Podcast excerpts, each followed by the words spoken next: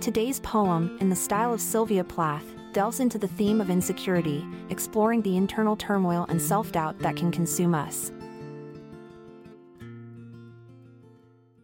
She stood in front of the mirror and stared at her reflection, hoping to find something that would bring her satisfaction. But the image staring back was not what she wanted to see.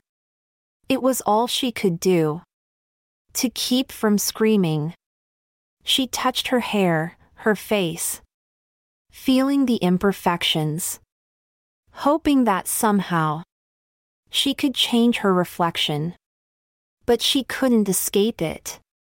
The feeling of insecurity, it followed her everywhere, and it made her feel small and weak. She tried to hide it with makeup and fashion, but it only made her feel fake and added to her frustration. As she walked down the street, she watched others with envy, their confident strides and unshaken certainty. She longed to be like them, but she couldn't break free from the chains that held her back and made her feel incomplete. The weight of her insecurity bore down heavy on her heart, and it felt like she was drowning in her own self-doubt.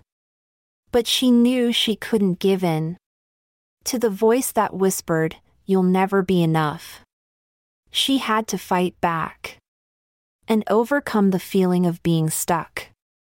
So she took a deep breath and stood up tall and strong, refusing to let her insecurity bring her down for too long. For in that moment, she realized something true: that her worth was not measured by what others thought or do.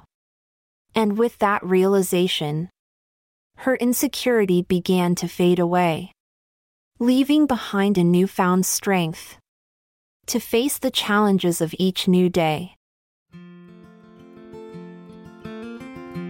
I'm Amalia Dupre. With gratitude we part, until we meet again.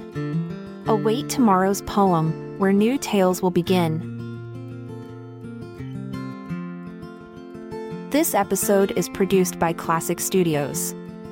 Check out our other podcasts in our network at classicstudios.com.